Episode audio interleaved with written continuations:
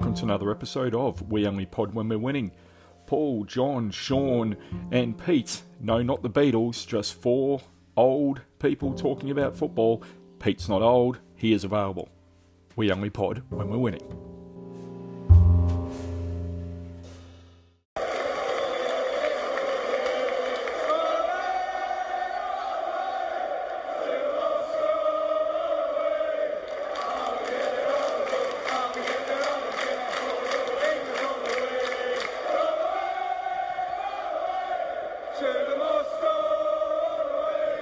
Are we, boys? Good evening, gentlemen. Evening all. Sensational down here in uh, sunny Wollongong. Yeah, I'm beautiful. And I just actually went and put my tracky dacks on for the first time for this recordings. It's cold down here on the Gold Coast. Uh, I was, uh, so you were, what, just in your Reg Grundies beforehand? No, I had some shorts on, but it's just, I mean, I think it's just gotten dipped below 20 degrees, so I'm freezing. I know we're absolutely freezing. And uh, so you got football back on there, Pete. And uh, who are we coaching tonight? Uh, so tonight is uh, one of my weekly sessions with uh, Illawarra Stingrays under 17s team. Our season restarts this Sunday when we played the awkwardly named round three fixture against Sydney University at our home ground here at JJ Kelly Park. Uh, so very much looking forward to being back on the sidelines there. Good luck to the guys. Uh, Good luck to the guys. Thank you. We're on the bandwagon, mate. So let us know uh, cost of very, very large shirts, and uh, we'll put an order in. I reckon. I love it. Front shirt sponsors right here. We only pod when we're winning. Uh, let's do it. Let's do it. So, in saying that, guys, what's the uh, you know just to start, get us into a bit of the mood. What's one of the strangest things you've ever seen, either coaching, playing, or watching a live game? Might might start with you, Pete, with uh, something in that in that regard. Oh, geez. So I've played at a few, or coached at a few different venues, and probably some of the weirdest ones have obviously been when we've had kangaroos interrupt games. Uh, we've had pet dogs which have run across fields chasing a ball that they thought, you know, was theirs. Uh, and, you know, everything else in between. We've even uh, stopped a game because an echidna raced onto the field. Uh, so wildlife is definitely something interesting that goes on every so often. It's a good job. It's a good job that wasn't Leeds United. Would have had a points deduction. exactly right. Exactly right. Points deduction.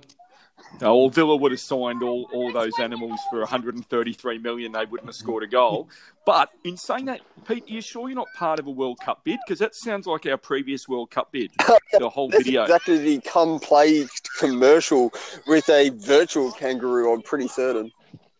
I'm pretty sure it was too. What about you, Shawnee? You would have seen a fair bit of uh, strange stuff in those kind of fields. Oh yeah, I mean, I think uh, f- from a from a um, spectating point of view, uh, the strangest was at Broadbeach Broadbeach United, and it was a Gold Coast Premier League about twenty years ago, and uh, it got to the point where the referee and the two officials had to be locked in the changing room at Broadbeach, and there was like an angry. It was like a scene from The Simpsons, you know, angry mob outside the officials officials uh, officials room. I don't know if you know Broadbeach. You know, it's, you got like a little officials area at the, at the end there, and um, Yeah. it was literally like an angry mob. Like, oh, the only thing that was missing was like the fires and the pitchforks. Well, everything else was booked- everything else was good there. You know, They booked their own meeting and they had already had an attendance record that they were ready to have this mob.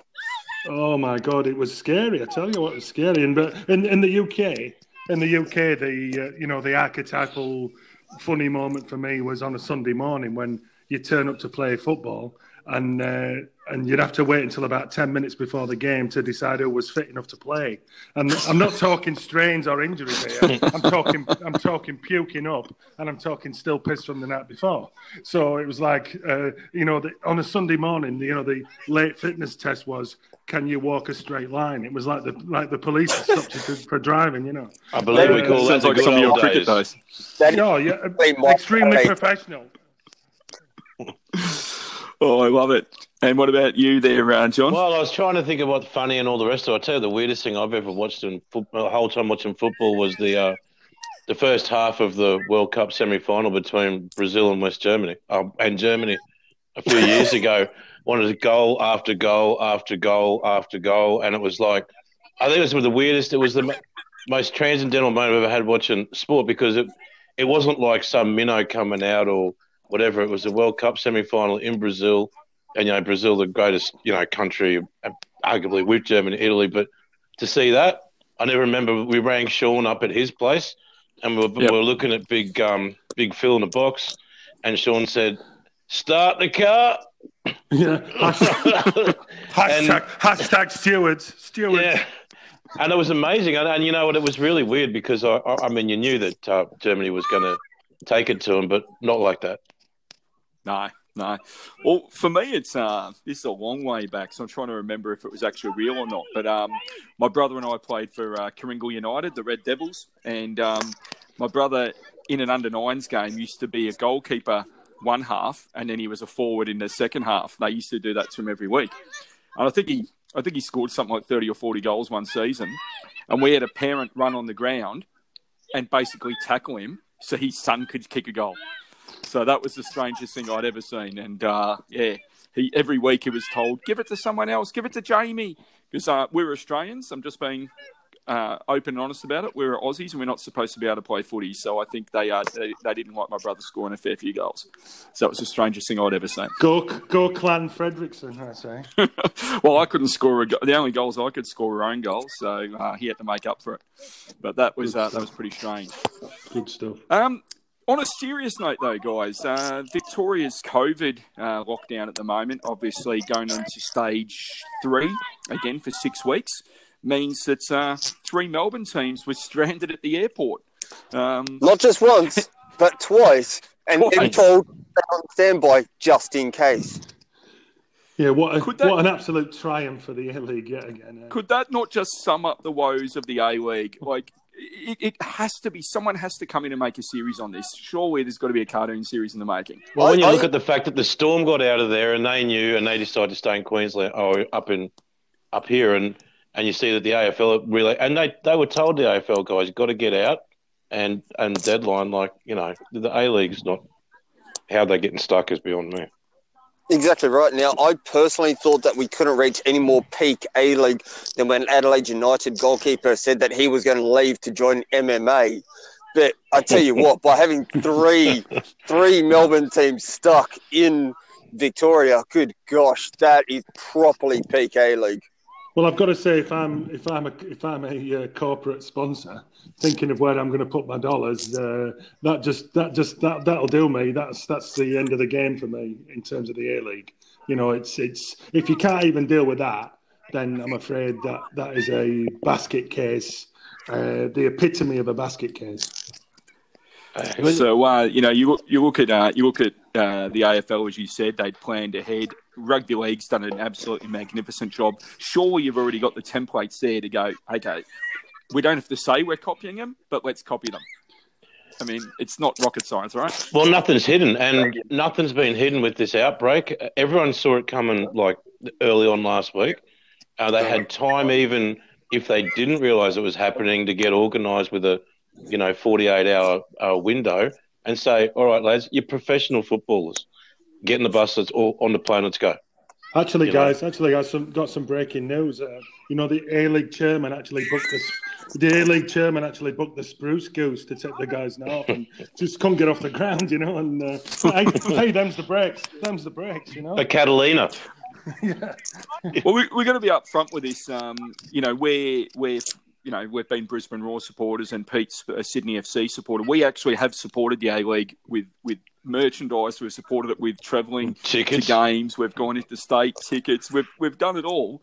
So we're not putting down the No, A League in terms not. of we love the local Absolutely game. not. Let's get that. We're clear. on a first name this is beyond basis. At, joke. we're a first name basis at uh, Gold Coast Stadium. We're the only ones there. Yes, and uh, I, I will always uh, remember the day. That I was Talking of funny stories, Paul. do it, son. Do it. Stretch, Oh, come on, you- bearers. Go on, so do it. Yeah, we don't. We, we have no. You can do that one. We, you know, just, we, we're reporting on a game. Come on, Sean. You, you explain the Yeah, story. we, we were there in an official capacity, and we were there fairly early. And this this sort of tags into the early earlier topic, but we were there fairly early and uh, sort of doing a bit of sound work and doing a bit of few interviews and this that and the other. And uh, someone approached us like a spy on, uh, uh, like you know, like a it was felt like someone like Checkpoint Charlie, you know, James Bond type thing. They sort of ambled up to us and said, uh, "Hey, are you busy?" I thought, "Oh, what's this? Is he trying to sell us drugs or something?" And he said, uh, "Oh, would you like to, would you like to be the sideline stretcher guys? because we're a couple of men short for the stretchers. Would you like to do it?" And we looked at each other and thought, "Oh my god, here we go." Yeah, that's when we knew peak A League right there, and, and I thought that was the peak. Let's do a head. inju- let's do a head injury assessment ourselves. Oh, geez, yeah. I, I, don't think we would have passed that one. I mean, another time at Gold Coast, uh, just so you know, Pete, if you think the A League's been a bit funny in New South Wales, when uh, Gold Coast were around, um, we used to get told off for being too loud at games. Not swearing, too out. Yeah, I, I've had the exact same at a few away venues where we've been uh, literally kicked out of the ground for either A, standing on a seat, B, saying something a bit too loudly to a security guard, or um, having one too many cups of water because we literally had too many cups around us in our seats. So, yeah, there have been some obscure removals from grounds that we've all been through. I still think we should have got Jim's Mowing on as the major sponsor, Jim's A League. Oh, Hey, still could happen. Still could happen. Paul, I, I reckon you should claim the fifth on the on A League shenanigans, Paul. Claim the fifth, son. Claim the fifth. Uh, we'll we'll cover that another we'll cover that another time. Yeah, he's called Paul But, uh, Football. Yeah, and we got to do that after the after the watershed as well when all the kids are in bed. Yeah, yeah. Done. We'll put that as an explicit episode. Uh, but we'll leave that one as well. Um, guys, while we're you know we'll just keep going on to a little bit of levity because you know we're very serious with our football reporting all the time. Favorite big men you've ever watched? They can be fat, they can be big, but I'm I'm I'm looking more at the big man. You know, the six foot four, six foot six kind of half. You know, centre forward. What one? Some of your favourite big men there? Well, Andy Carroll, I loved him when he first started playing at Newcastle. Absolutely wonderful. I remember waiting up for the transfer window and hoping we were going to sign someone, and then Liverpool came in and took him for thirty million. And I just sank to my knees and went, "Please, God, can I go for another team?" and you know, we got him back now. He's 150 years old, and his knees are worse than mine. And still scoring goals against teams like Villa. I still lot, love buddy. him. Well, I, I personally can't go past the likes of Peter Crouch. Uh, for me, one of the biggest characters that y- in the change rooms, on the field, one of the most comical people in terms of his podcast as well. He's just probably one of the most likable men in football, and he's so well known for his robot dance, uh, which he obviously did as a Centurion, scoring 100 goals in the Premier League.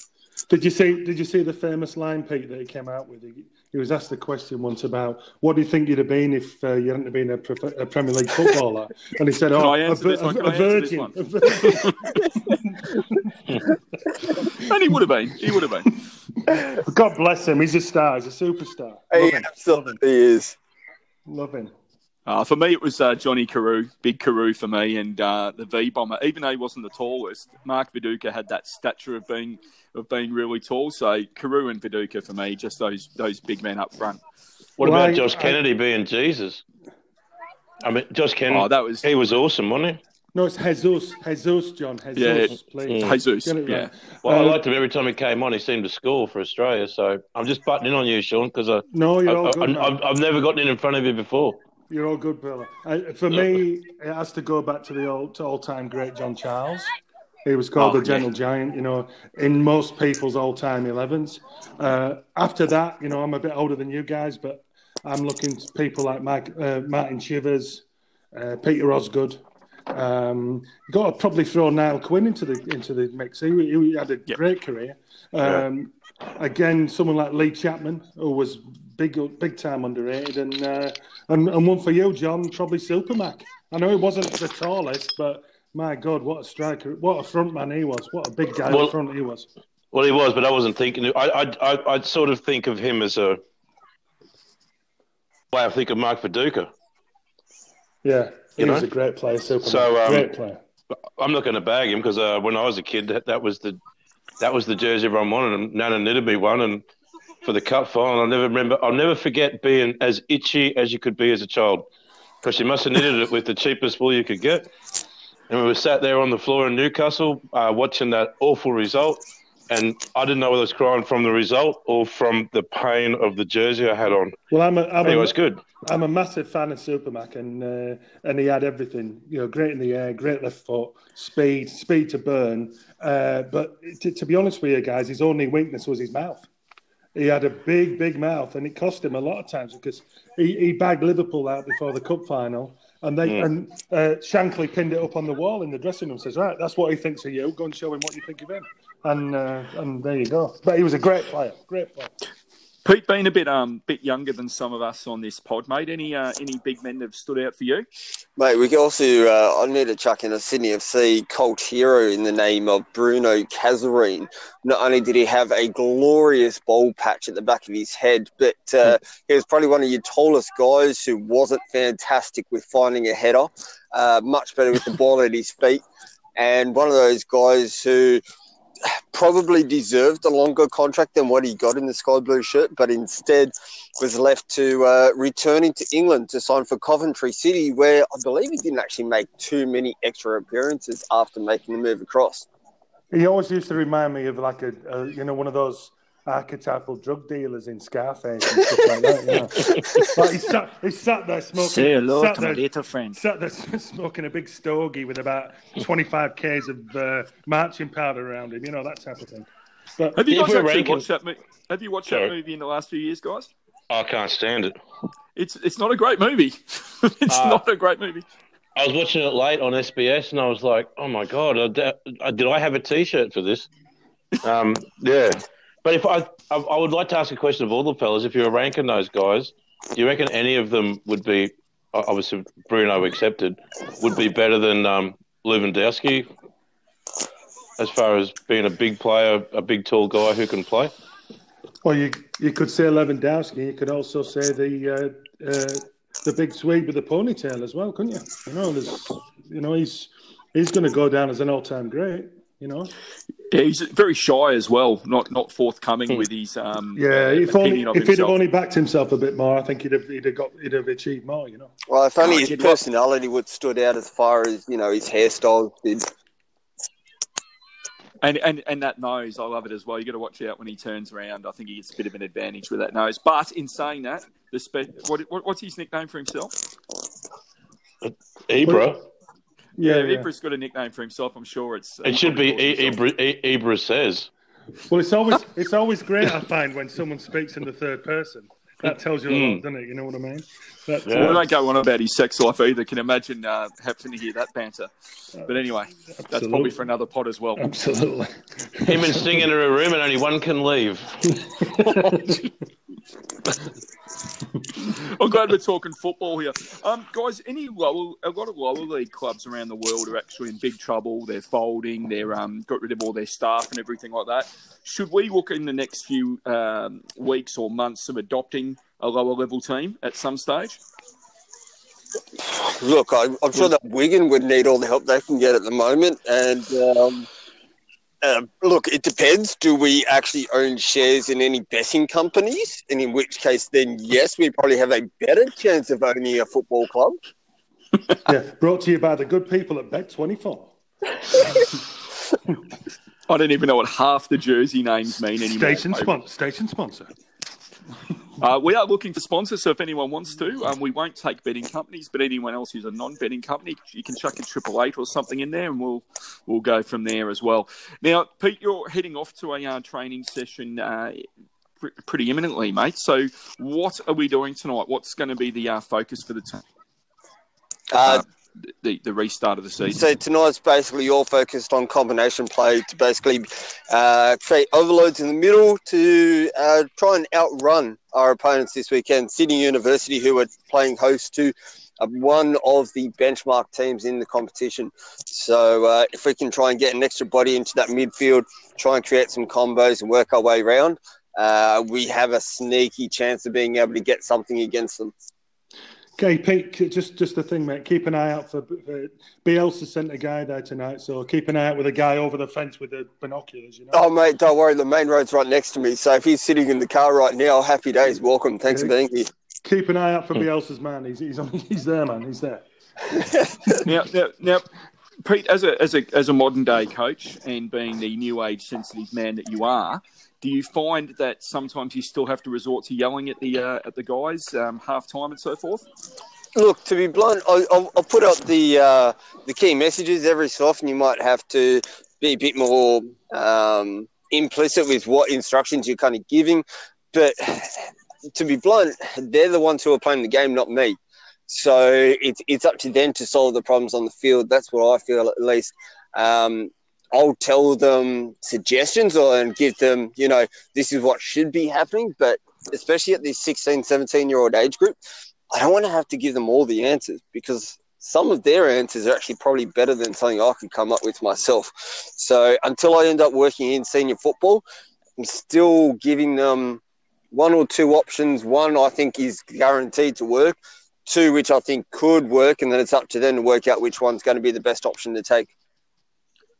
Is is social media a, a distraction for you with coaching? Um, is it something you see in the change rooms? I'm always telling the kids off for being on their phones and stuff too much. Is that actually something that you're seeing as a coach in the modern? Yeah, I tell you what, man, it, it's obvious everywhere, um, and it's it's really strong. You think about the the impact that TikTok is having over um, just the social relationships that our players are having everywhere. Think about the fact that Instagram has become this domain uh, where players kind of want to only show their perfect lives rather than show anything that is slightly imperfect. Um, so yeah, definitely social media is having a massive impact. Whether or not it's good or not, yeah, look, that's entirely debatable. Do you think it'll come down to a goal celebration where someone will actually pull the phone out of the uh, out, full out Mario, the, uh, shin guard there, mate? full Mario Balotelli behind the goal, getting the uh, phone from the uh, what is it, the media manager behind the um, post and celebrating, going Instagram live. Yeah, it could, it's possible. Let's see if you can do it yourself, mate. we'll uh, we'll let you head off, we'll let you head off the training, mate. Where the um, you've given us the only semblance of a football show tonight, and um, we want we want some. Um, we're talking social media, mate. We want some snippets from the game on the weekend, mate. Some, even some crowd noise, whatever you can give us. Um, we're desperate for it, mate, because this canned noise we're hearing on TV at the moment is driving me to distraction. No problem. All right, guys, have a fantastic one. We'll speak to you soon. The substitute, Danilo, right at the heart of it. They've got plenty forward. Ronaldo's up as well. Danilo! So we're lucky enough to have Pete join us and actually put a semblance of football into our lives there. And Sean, still very excited about what's happening in your part of the football world, and I'll, i have already started commiserating a few weeks ago. Oh, I think uh, I think it's it's you know it's going to come down to the uh, to the to the cliche of the wire. You know, it's going to come down to the last few games, and uh, I'll, I'll, tell you what the uh, Watford getting a few points is not doing you guys any favors at all. Um, and I think that, ironically, I think that your your your best player, Grealish, as as I think the manager's put too much weight, too much pressure on him. I think he's he's he should have had him. I, I think the problem with Grealish at the moment is the fact that he's he's given a free role, and, and that's great. There's no problem there, but he's turning up in he needs to turn up in areas where he's going to hurt the opposition, and and for me, he turns up wide a lot. He turns up in areas where he's not going to hurt the opposition because he's trying to do too much. He's, in my opinion, he's trying to do too much instead of it being more structured and him saying, right, I want you in areas where you're going to hurt the opposition. And he's got the capability. He's a great player. And uh, I think he's. I think. I think the manager's fallen into the trap of saying, "Oh, just do your thing. Just, just go. You know, just, just go, go where you want." And I think it's been to the detriment of the team. I really do. Well, mate, I've um, I've been not backwards in, in saying that I think Grealish hasn't attacked the box. He stopped doing it. I think he's already checked out, and I don't mean to be rude. He, good on him. He's protecting himself. He's not putting himself in dangerous situations. And in all honesty, our squad's just not good enough. Well, as I say, mate, a very, he's, very bare squad. He's spent a lot of money. He's got a lot of money for not a He's got the potential to be a world class footballer, and, and and you need to use him in the right in the right sense. And I think the manager's missed a trick. I really do. Well, touching on that, a fantastic result for Watford. They were actually trailing after five minutes against Norwich. uh, equalising only a few minutes later and winning 2 1. Um, gives them a, a four point gap with Villa still to play, but uh, they've got the rampaging Manchester United who are fighting for a European spot outright, regardless of what happens with uh, City's appeal. So Norwich absolutely gone, mathematically still a chance. Uh, Bournemouth and Villa in big trouble there. Um, but my interest is um, in other parts, and that is certainly, um, obviously, Leeds now very close to going up. Yeah, not far off, mate. Just just to touch, just to just to uh, finish off on the on the Premier League, on the, on the bottom of the Premier League, I think a big consideration has to be that, um, for especially for teams like Villa because they're sat on a, they're sat on big contracts that, that, I don't know whether they would have had negotiations for reductions in the in the championship if they go down. But I think with COVID, I think there's a big possibility of uh, parachute money getting reduced. Uh, that wouldn't surprise me in the slightest if the parachute funds were re- redistributed in a smaller sense. So that, that could have massive implications for teams going down. Oh, definitely. And um, look, you follow your club no matter what. We've all been down in the lower reaches at times. It's just uh, my team's turn again at this stage. Yeah. Um, and, you know, uh, uh, I'm not carrying on about it. They just are not a good squad. I don't enjoy watching them um, at all, and, and, they are my but team. But coming on, you know, coming on to the championship, though, Paul, like you said, um, I think that if if Leeds take care of their business, you know, let's not worry about Brentford, who are playing well. You know, they put five on five wins on the spin together. But if we take care of our business, then then we're up. It's as simple as that. And uh, I think I don't know about you, John, but I, you know, as a, as you're a neutral in this to to a large extent as well, they're going up, aren't they? Who are you talking about? Uh, Villa, Leeds, no, Leeds. no, Leeds. Oh, Leeds. Oh, well, mm, I kind of, I'm a little bit neither here nor there on that on that point at the moment because I mean we've all been friends for a while, and I guess Leeds have probably become my second team over a long period of time because of Sean and because of the you know the struggles they've had and all the rest of it. And you don't and, and don't forget you were at the game. You were, you were my guest at the game one day. I've been I've been a guest at Elland Road and it's magnificent with there with Carl and we had a great time and you know weeing in the outdoor urinals there and all the rest of it was fantastic. And um. Oh, they were they were good, and um, and pints outside. But I'm, I think for Leeds, I think Leeds have to be be mathematically over the line before they can breathe. I really, I really do because some places and some clubs um, win and close things out and do it easy, and some don't. And I think Leeds is in that bracket, and I think they have to make sure that they don't drop any more points. And you know, you, you know, uh, it's kind of it's a little bit like the Villa thing. And I was going to say to you, Paul, I wouldn't give up on Villa. Look, I, you, you got to scratch and claw and, and get your way out of that bottom spot. And I think that Leeds is the same. I think they've got to scratch and claw to get the top spot. Hundred percent. You certainly don't want to get you don't want to get sucked into Brentford on fire, taking one of those two spots, and then you drop a, a game, and suddenly, you know, everybody's got the how you going's up here. Yeah, yeah. Would that does that make sense, Sean? Absolutely, Matt. Yeah, absolutely. Yeah, it's it, as I said. It, I think it, it sort of dovetails onto what I said about you know we, we need to just take care of our business. Don't worry about anybody else. I mean, I mean, if Brentford win every game, they're up to they're eighty-seven points. We're now seventy-eight, so we need ten. We need ten points from five games. That's if Brentford win every game.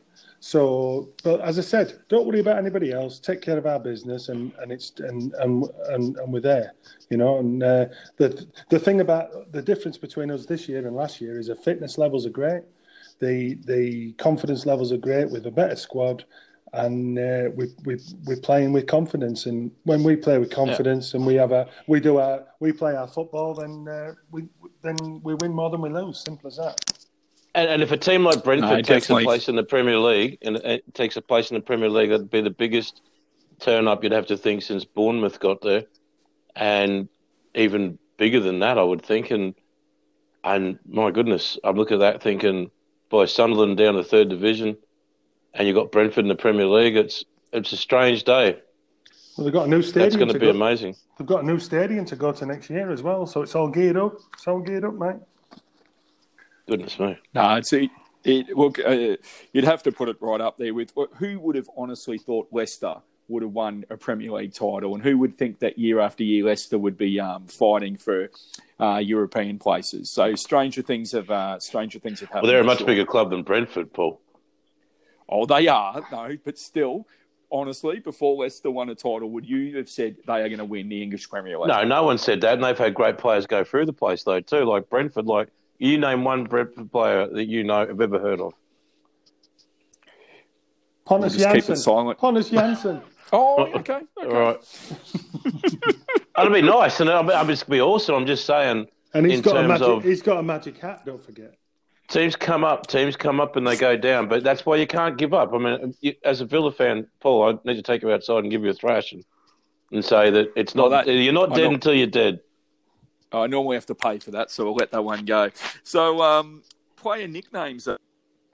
Has there been any player nicknames that have um, stood out for you, um, putting you on the spot there? Player nicknames. Gosh, Yeah. Well, you've obviously got Beckham with golden bollocks, haven't you? Oh, yep. That's. yep, one of my favourites of all time. So I'm just putting you on the spot right now. whispering death, Michael Holding. He played for West Ham, didn't he? Was that? that Well, he should have. That was Clyde Best, wasn't it? It was Clyde. So, Yeah. um, God, I can't even think of nicknames. It's a bit tough, I, isn't it? I was. I, see, this is where you, we're going to have to speak to the producers because I was told nicknames of clubs, you know. So um, Well, I well, can't. well, I you can't know, work, just- if I there's can't any- work under these circumstances. under these conditions. No, I always think of uh, Eusebio with the Black Panther. So we'll, we'll come to that section. Uh, we'll come to that section another week. So what about uh, club nicknames there, guys? Let's go for some uh, stranger ones there. Well, I think the the one that sticks out for me, which I, I didn't, I, I, I heard about it a few years ago, and I thought, nah, that can't be right. Is uh, Chievo? Chievo called the Flying Donkeys, and uh, because the reason for that, apparently, if, if I can remember uh, their their main rivals are Hellas Verona, and Hellas Verona were above them in the league for many years Yes. and they basically said um, that it was a standing joke with their fans that the only time uh, Chievo will ever get promoted is when we see flying donkeys. And Chievo obviously came to prominence. Hellas Verona went down, and now the Chievo fans, the club is known as the Flying Donkeys. There you go. and actually love it. They they they love it. So it's something they take great pride in there. There's a few Mexican uh, clubs that have got uh, pretty similar kind of um, nicknames that were given to them. They're now proud of. Well, what about you there, John? Well, back in the northeast again of England, um, and Hartlepool United, one of the Oh, great football clubs, unfortunately not not in the um, in the in, in the football league at the moment. Um, their nickname's the Monkey Hangers, and uh, I think that's a lovely name. Even though they've got even though they've got a a rain, Santa's reindeer there as their club emblem, they call themselves the Monkey Hangers, and that probably explains why they're so far down. And that's know, ba- that's as you know, John. That's based on historical fact. Historical fact. A, a It goes back to the war, doesn't it, It was in the, it was in the it was in the uh, Napoleonic Wars, and like a French galleon or a French ship got um, um, ran aground off Hartlepool, and uh, it had the French flag flying and all this, and uh, basically the, all the locals went down to see what was going on, and the only the only thing left as a survivor on the ship was the ship's monkey.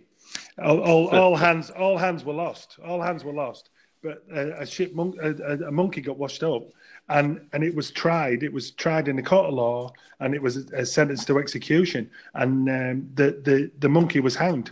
So they they hung the monkey as a as a, a as a foreign combatant, and that's where the term monkey hangers came from. That's it, and I think I believe they were being insulted by the um, by their opposition fans, who was I think it was Darlington. That'd be their local um, opposition, Yeah, and they were being insulted by them, and um, they were calling it monkey. They said, "Well, we like that. We'll take it on." yeah, absolutely. And they've but- been that ever since. And Hartlepool, um, for you, Paul, not sure if you know it, but uh, the northeast is a is an absolute hotbed of football, and um, Brian Clough managed there. yes, Started his absolutely. started out there, and um, good also, little club actually. um, good little club. and one of their main fans is the great um, Janick Gers from Iron Maiden um, guitaring fame. He's from Hartlepool.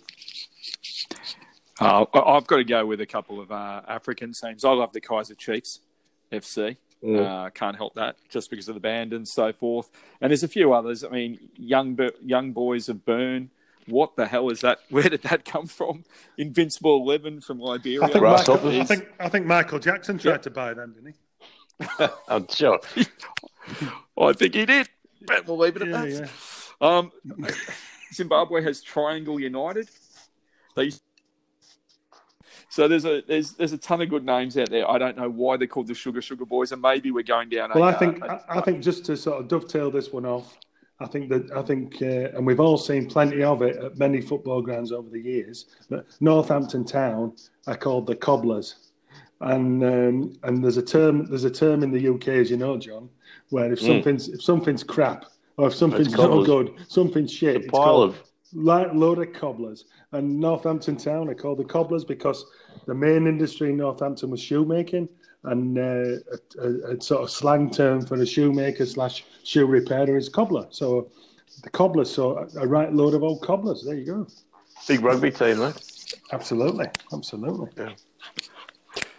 So, guys, um, you know, we we've said earlier in the show that you know three Melbourne teams couldn't make it uh, out of Melbourne for a whole heap of reasons, and and yet the rest of the world, the Premier League, it, it was real. It had to have been really close to a lot of those competitions being called off for the season, um, and.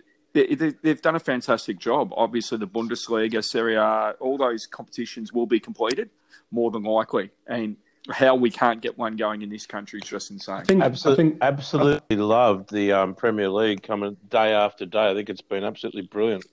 Yeah, I think as well though. I think from a from a, a wider perspective than football, I think that the the the governments of, of the various countries have realised the uh, with lockdowns, with people in in financial destitution, with people you know many many people dying, etc. I think they've realised the importance of professional football in terms of uh, people's um, people's uh, morale and people's people's general well-being because it is such an important thing. And and um you know things were looking very things are looking still very bleak. But you know I think f- certainly in the UK Germany etc etc are getting professional football back. And yeah we can't go to the grounds but it on TV it, it, it gives that sense of that things are getting back. Things are, you know, it's something that people can grab hold of and say, well, at least we can watch the football. And uh, I think, I think it's been a, a, a, it's been a crucial part of uh, people's morale. I tell you. You have to It think really the A has. League, Paul. Well, you have to think the A League will find a way, and um, you know, I'm, I'm sure they'll find a way. And and I, and I actually think from everything I've said, we've talked about COVID a good few times on our different podcasts, and and I think the government will work with them to make sure that they get it sorted out. I, I, but I think the sad thing is for football is that the government has to go to them and work with them off the back foot, where the other sports they're like working off the front foot. I think the problem is, John. I think the problem is, John, is that the problem the A League's got here is that it's probably fifth or sixth or seventh down the pecking order, and it's not it's not at the top of the government's agenda in terms of getting things back, and that's going to be the stumbling block because you know obviously the the, the and the same principle as what we were just talking about earlier about the AFL. We want the AFL back. We want the rugby league back because it's something that people can can grab hold of. You know, they might. Some people have been off work for four or five months, and it's like you know they're Yeah. struggling to put food on the table. But you know, like back in the Great Depression days with Phar Lap and and and sport and Don Bradman, sport takes it goes to the next level in terms of giving people hope. And uh, I think that's that. But the A League are way down the pecking order, so I fear for them. I really do. It, it's a really strange feeling um, because uh, people who don't know that we follow other sports and so forth. Um, I have said I'm a Richmond fan, a Storm fan in different podcasts. They're going to be based um, in Queensland for the foreseeable future, for maybe the rest of the season. And it's kind of weird to tell other people I'm excited that I'm seeing my teams up here, and I'm sorry that you're going through that. But it, it is it is surreal. I mean, I'm going to be seeing my two Melbourne clubs week in week out in Queensland. Mm. Who would have thought this years ago? I mean, it, and then you know the A League's meant to start in a week and a half with three Melbourne teams stranded. Actually, I don't, I don't know if you saw. I put something on uh, Facebook earlier, and it was quite funny. And um, uh, there was a picture of Kanye West, and I put, you know, just, when you thought 2020 could not get any more ridiculous, and then Kanye says, "Hold my beer. I'm going for president. Hold my beer. I'm going for president, baby. I'm going to stand for Well, I- president." When I first read that, I, I thought it was for him um, potentially uh, Football Federation Australia um, going for president there, but apparently it's it's even stranger than just that. when It's, you uh, think president it's the US. just when you think things have got as surreal as they can, 2020 comes and kicks you up the ass yet again. But uh, you know, at least he'll probably make sense. Uh, actually, have you ever seen an interview of his?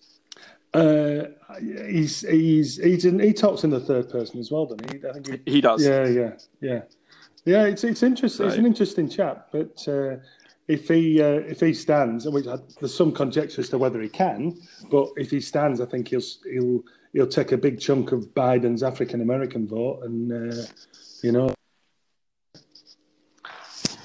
Well, local football, thank goodness, around the country, uh, besides Victoria, you know, we are we know a lot of people from Victoria, and we are sorry for what they're going through, um, and it could happen to any state depending on you know what's going on. But it was really good to hear those kids in the background when Pete was uh, being part of the podcast because those kids are now not just sitting on their devices; they're out playing football and stuff again. And I just can't wait to see those those local games kick off and um, the seasons are recommencing in Queensland and so forth. But the big thing that people continue to talk about is the costs. And um, you know, it's costing anywhere from you know five hundred to two thousand dollars to play football in this country. outrageous. Any any thoughts about that, John? Um, yeah, I think it's a ridiculous thing. Um, I I look at the cost of all organised sport for young because you all know I'm a high school teacher and I'm a football coach Mhm. in um Mhm. in in another code, and I think that that cost is just ridiculous. I'm not sure that the insurance can possibly be that expensive. Um, I think football should be a game that's open to everyone. And I think once you start to get into that type type of numbers, you're cutting a lot of people out, and it's it's ridiculous. There's been a lot of talk in um, southeast Queensland corners about the uh, wage bill um, in football Queensland, and and you know it's probably something we can talk about in another podcast again. Um, but the wage bill there has gone up unbelievably. If you you can get on social media and go and have a look at the figures, I don't want to be done for slander or talking about anything along those lines. But the wage bills are we're talking thirty odd million suggested for wage bills in southeast Queensland football alone. Uh, they're not running a national competition. If I'm wrong on those figures, fine, Well, but it's still I think, millions. I think we can talk generically without without sort of being taken to court by anyone in terms of uh, the the the local codes, the national codes of all description. I've thought the land of milk and honey was going to carry on forever. Uh, they had very, you know, apart from the AFL, relatively low cash reserves. Um, they had, they had massively over over. Uh, over, over uh, subscribed staff levels, um, and and it and it and it just shows you it's it takes something like this. uh, yes, an unforeseen circumstance, but it could it could have been many things. That that that that you, you realise that that you know the it's the old story about the upside down pyramid. You know, you've got too many people with blazers. You know, look at hmm. look at rugby league. Look at rugby league, hmm. for example. You know, C, CRL, NRL, this RL, that RL, and they've all got boards. They've all got blazers. They've all got all got big salaries, and and not wanting to pick on the NRL, but the, all all of the sporting bodies. I've I've had a massive wake up call, and uh, and I think things will change forever after this, and and staff numbers will be relatively low in comparison. I'll tell you something else, and- I'll make a point here, uh, pretty close to my heart, is that school sport, uh, especially when it comes to football, is it it playing football for your school, sort of around um, Queensland, means nothing because the the clubs are huge, um, and and school sport playing it in, you know, when we were younger was a big deal, and it's coming back. School sport costs you nothing you know, and, and the schools run it, and and and I think that the um the governing bodies should really be pushing some money in there because it's fertile ground. You know, everyone's got to play, and then you can get the best the best players from each school to play in a competition, and and you just play and you play for the love of of the game. It's not about picking people out to go to Real Madrid, which sometimes I feel like that's, you know, we, I've I've coached school football teams um, from my own school, from two different schools, and you know we've made finals and had kids come to us and say they're not going to play because they're in a in a, in a local Premier League game that Well, I've weekend. got, I've got a little and I just about I'm just not into that. I think that's ridiculous. I was actually going to ask you both about if we've that got because I- time, if we've got time, I've got a little story about that course. because I was I was 15, just turned 16, I think, and I was playing first team cricket in a very good league in in Yorkshire, um, where you're coming up against county players, test players, this that and the other. I'm playing first first grade cricket at, at, at that age, and my school team had a game on a Saturday, and this is this is maybe an illustration of how I know some of the um, private schools still adopt this philosophy, and you'll have to let me know if you do, John, as well. But uh, the school had a had a game of cricket on us. They rearranged the game of cricket for a Saturday Saturday lunchtime, and uh, I was told in no uncertain terms that I could not play in the Saturday afternoon for the first grade team. That the, the school took precedence over anything else on a, on a sports situation. No, it's And, not like uh, that wow. anymore. It doesn't happen anymore that- at all, man. no. It's it's quite it the used to be. opposite. You look at That's the what it power. used to be. Look at the power Honestly, football I'm- clubs in honestly, I'm in not southeast it's. Queensland. But you, Oh, no, I'm I not know. kidding. I'm not. I- I'm I- playing with like I'm playing. I'm still only a kid, but I'm playing against professionals and county players and test players. And I was prevent. And then they said, "Well, you have to play for your school." It's simple as that. No, it doesn't. And, uh, It's completely opposite there now. We in every sport. Yeah, uh, yeah, yeah. Sean, we're, we're certainly hearing that um, people don't play in the school because they- they're worried. You know, at 14, 15, they're going to miss out on getting drafted to the AFL or, or being in an academy squad for Yeah. football or you know. And John, it, it, it it's real. I'm, I'm hearing parents going, "Oh, we don't want to jeopardise his career." Well, he's 14 or 15. Yeah. How do we know he's going to have a career? That's- Let, us have fun because that's what the, Well, they're that's getting what bubbles. sport's They're about. getting bubbles blown up their ass by agents, aren't they? You know what I mean? It might be a little bit different in the US, where you can have basically an, a really expensive uni degree paid for, can't you? If you if you get a football scholarship, we don't have that kind of thing here. So you know the reality and is is quite quite. I think the more you play under all the different conditions at different scenario, you know what? If you're going to be a good player at at a club, you're going to be a good a good player at school, and and uh, I, I think it's one of those things. Like you know what? I got pride in my game, um, and I want to be the best I can be. I'm going to beat whoever I come up against. hey, just and- to, just to, Not only that, Sorry, I'm going to play sometimes. I'll tell you what, something else, Sean, is when you're playing at school, you don't get to have necessarily all the best kids from the academy hanging around you in that same team. So you've got to 100%. you've got to lift the other players. And I think a lot in all sports, um, young people, just like in cricket, because you know we've both been involved in that, is that when you don't play against, um, when when you're always surrounded by great players, well, it's not that hard, is it? Until things get real hard when you get older and you're left by yourself. It's a bit. It's a bit hard when you go out to bat against a test bowler at 16, mate. I'll tell you that for now. But just to finish off that, finish off that story. It's like there's a few of the lads from the opposition that day would have probably wished I had played for the first for the first grade because I was a bit cross and I took it out on them. And uh, so. But that wouldn't happen now. Sean, because Yeah. the academy players would all be whisked, whisked away in cricket in a cricket sense away, and they wouldn't play against an adult. Oh yeah, absolutely, absolutely, absolutely. And uh, and I and you know when when you're getting offered to, you, you're getting offered to play for your county, like county seconds or under 19s, and you and you've got to ask for time off work and all this, and you're struggling to get time off work. It's a different different world now, different world. I was just as proud playing for my year nine football, you know, AFL team down in Melbourne as I was playing as a 15 year old in seniors. It was they were no different to me, representing your school or playing seniors footy. And I, I was lucky enough to actually play a game with my old man at the end of his career, start of mine. I was just proud of both. School football was just as important to me as club football, and I hope that does come back. Yeah, it was just enjoyment, it's just fun, mate. Having fun, aren't we? You know, and I think, I think, I think, sadly, the fun aspect's gone out of it for a lot of for a lot of people in in in in uh, in, in junior sport. But you know, please God, it may return. And let's uh, let's kind of sum up this podcast tonight. It's it has been a little bit all over the place because I think management. I don't know who that bloke is, the producer. He's really let us down with his topics tonight. but one of the things that you, we've all touched on in terms of you know nicknames for players or nicknames for clubs or or different things like that, especially in these really difficult times, is that sport is a release.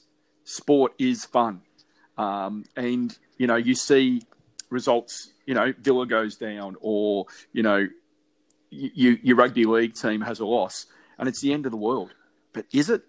Well, I, I mean, it's you know, is it? I, th- I think I think just just uh, coming on from that in terms of you know what we were talking about before in terms of access to junior sport. And as times get bad and domestic violence goes through the roof and, and, and lots of other dreadful things go through the roof, you know, if a kid is excluded from going to sport because they can't afford it, and, and that, that sporting club or venue and could be the only safe haven for that kid or the school, like like John does fantastic work, fantastic work with with the girls team, John. And and you know what? That is a massive thing. And and and it, when when times are tough, those type of experiences for young people, it, you can't. It's priceless, mate. And and I would hate for a kid from a poor background or any background for that matter to not be able to compete in, in junior sport when just just down from a purely financial pers- uh, perspective because because that's always been Australia's great great strength in that they didn't miss anyone whereas the UK always did because it came down to old school tie and this that and the other. Australia if you wanted to have a go you had a go and we can't afford to let that happen in Australia No, we can't. And, well, you guys would know more than I do about this, but the school vouchers in most states and everything uh, are a fantastic initiative. Let's hope they stay in. I think it's around $150 per child if you're uh, eligible. And let's just say to all those states that are doing it, that has been a great saviour for a lot of people. Well, you know, well. the other So- thing you, you can you can tie attendance to stuff like that. Yep. And you can say, look, you know, I mean, look, what kid? At, well, there's going to be kids at school who don't want to play sport, right? I get, I know that for, for a fact, right? But if you are interested, and you can tie that up with, okay, especially a kid who's at risk, and say, uh, you're going to make sure that you are at school, and then you're going to play. Okay, the two go hand in hand, and uh, we'll look. We'll make sure that you're covered and paid for to, to play your football. Um, You make sure you're at school, and I think I think most people think that's not a bad idea. Oh, it's, it's it's massive community service, mate. Massive thing, massive, Mm. massive thing. And uh, you know what? I've said this to you before, mate. You, you do a magnificent job in what you do, and uh, and uh, you should be you should be very proud of what you do. It's magnificent. I'd appreciate that, Sean. It's all right, but you don't have to keep. It's all good. Oh, I'll do my best, Uh, and hopefully Newcastle um, will have a new owner soon. we're still waiting for that new owner. And uh, I just want to throw out there while we're giving uh, people slaps on the backs and everything like that as well. The work you do, your work, the work you do in the industry, Sean, in your part of the industry is fantastic. And Pete's one of the best up and coming young coaches I've ever known. So we're really lucky to um, have those connections. We've been we only pod when we're winning, and we will speak to you guys in some format next week. Three football here, and the applause from this knowledgeable crowd ring out. Wonderful from Di Maria earlier than this, and it's a great pullback, but the touch from Messi is exquisite.